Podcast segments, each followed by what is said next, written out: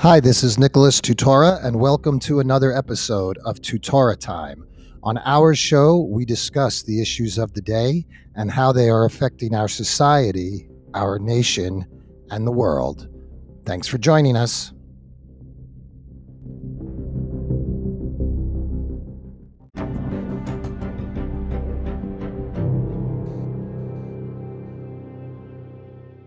Hi, everyone. This is Nicholas Tutora. Welcome to Tutora Time. So, what's happening in the world today is the Congress has moved forward with stripping Marjorie Taylor Greene of all of her committee assignments. Why? Because they don't like what she said, because they have more power than the voters of her district in order in terms of who can be represented in Congress or not. You know, it doesn't matter that 75% of the people in her district voted for her, she's not allowed to be on committees anymore because she goes against the party line, against the acceptable 1984 fascist big brother line. Look, fascism is happening in America. If today doesn't prove it to you, that is not on me, that's on you. Open your eyes, people. Look is what is happening. This woman, Greene, Congresswoman Greene, she ran. She's a citizen. She ran for office and she won. Everybody in her district had the chance to vet her opinions, whether they agree with them or whether they don't.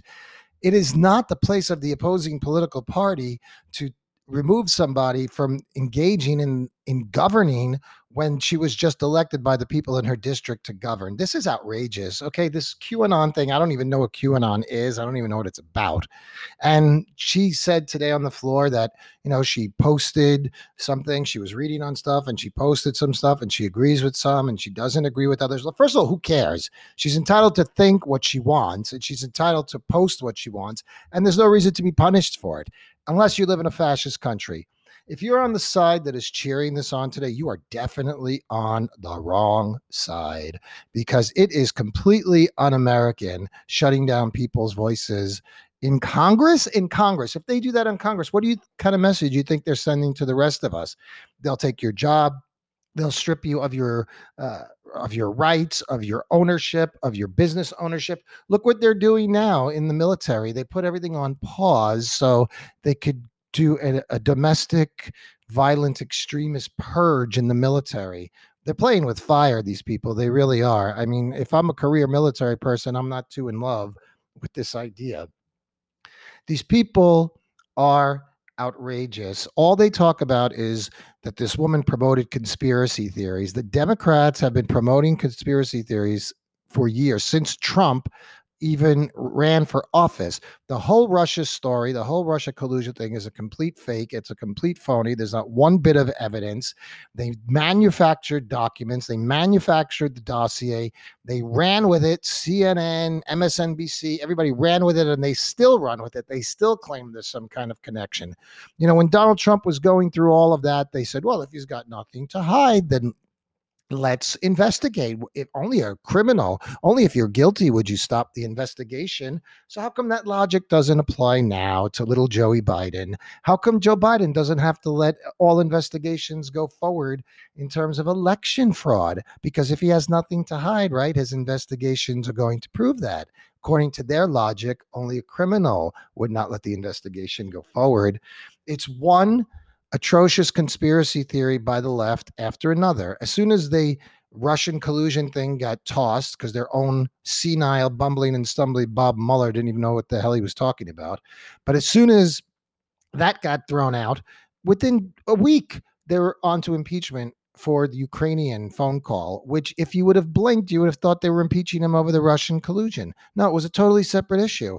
Trump said you should look into some of the corruption uh, of uh, some of the possible allegations against Hunter Biden. And the left said, oh, you know, he did that because he wants to interfere with the election and he's working with a foreign power and he wants to use it against Joe Biden.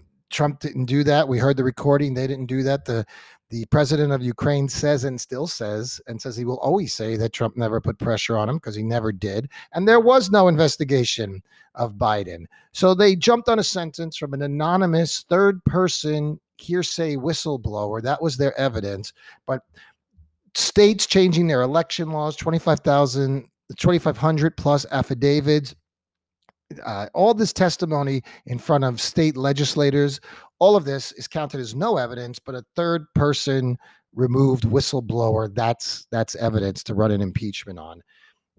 This is outrageous. Not only are they silence they silence the voice of the president uh, on the on Twitter and in social media. Now they're silencing the voice of this Marjorie Greene. They've taken down Parler. We're like two weeks into Joe Biden's presidency, mind you.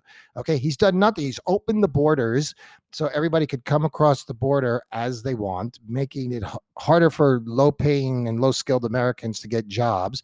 He claims coronavirus is a problem, but yet letting all these people across the border, he claims, has no effect on COVID they just lie. We're dealing now with people who are unreasonable, irrational, and have no basis in fact. Ilhan Omar stands up there and calls for the dismantling of the American system on a daily basis. This is her platform. That's what she ran on. Truthfully, if there's anybody who shouldn't be seated, it would be her, right? Because she's not working to uphold the Constitution. She's looking to destroy the Constitution. She took an oath to uphold the Constitution, but she wants to overturn everything in the Constitution. So I'd say that's a little bit against the way it's supposed to be. But even so, we haven't come to that point. But the voters in her district voted for her once, they voted for her twice. Republicans didn't look to strip her of her influence in committees you have to respect the voice of your voters and they don't and they don't and it's that kind of behavior that leads people to believe there that the election there was fraud in the election because what americans out there would knowingly vote for this? Are you an american? Would you actually vote for somebody to have their voices silenced? Everybody in ilhan omar's district who voted for her no longer their voice doesn't count anymore because the republicans got together and decided to silence it it's a very dangerous path. It's fact free. It doesn't matter what we do and it doesn't matter what we say. We just have to keep doing it and saying it. And we have to hope to win the population because we're never going to change the mind of these Democrat leaders. They are completely fascist. They the hallmark of fascism is silencing your political opponents, and that's exactly what they are doing, and they continue to do it day after day. But we're not going to be silenced. We're going to keep talking out. So join me again on Tutora Time.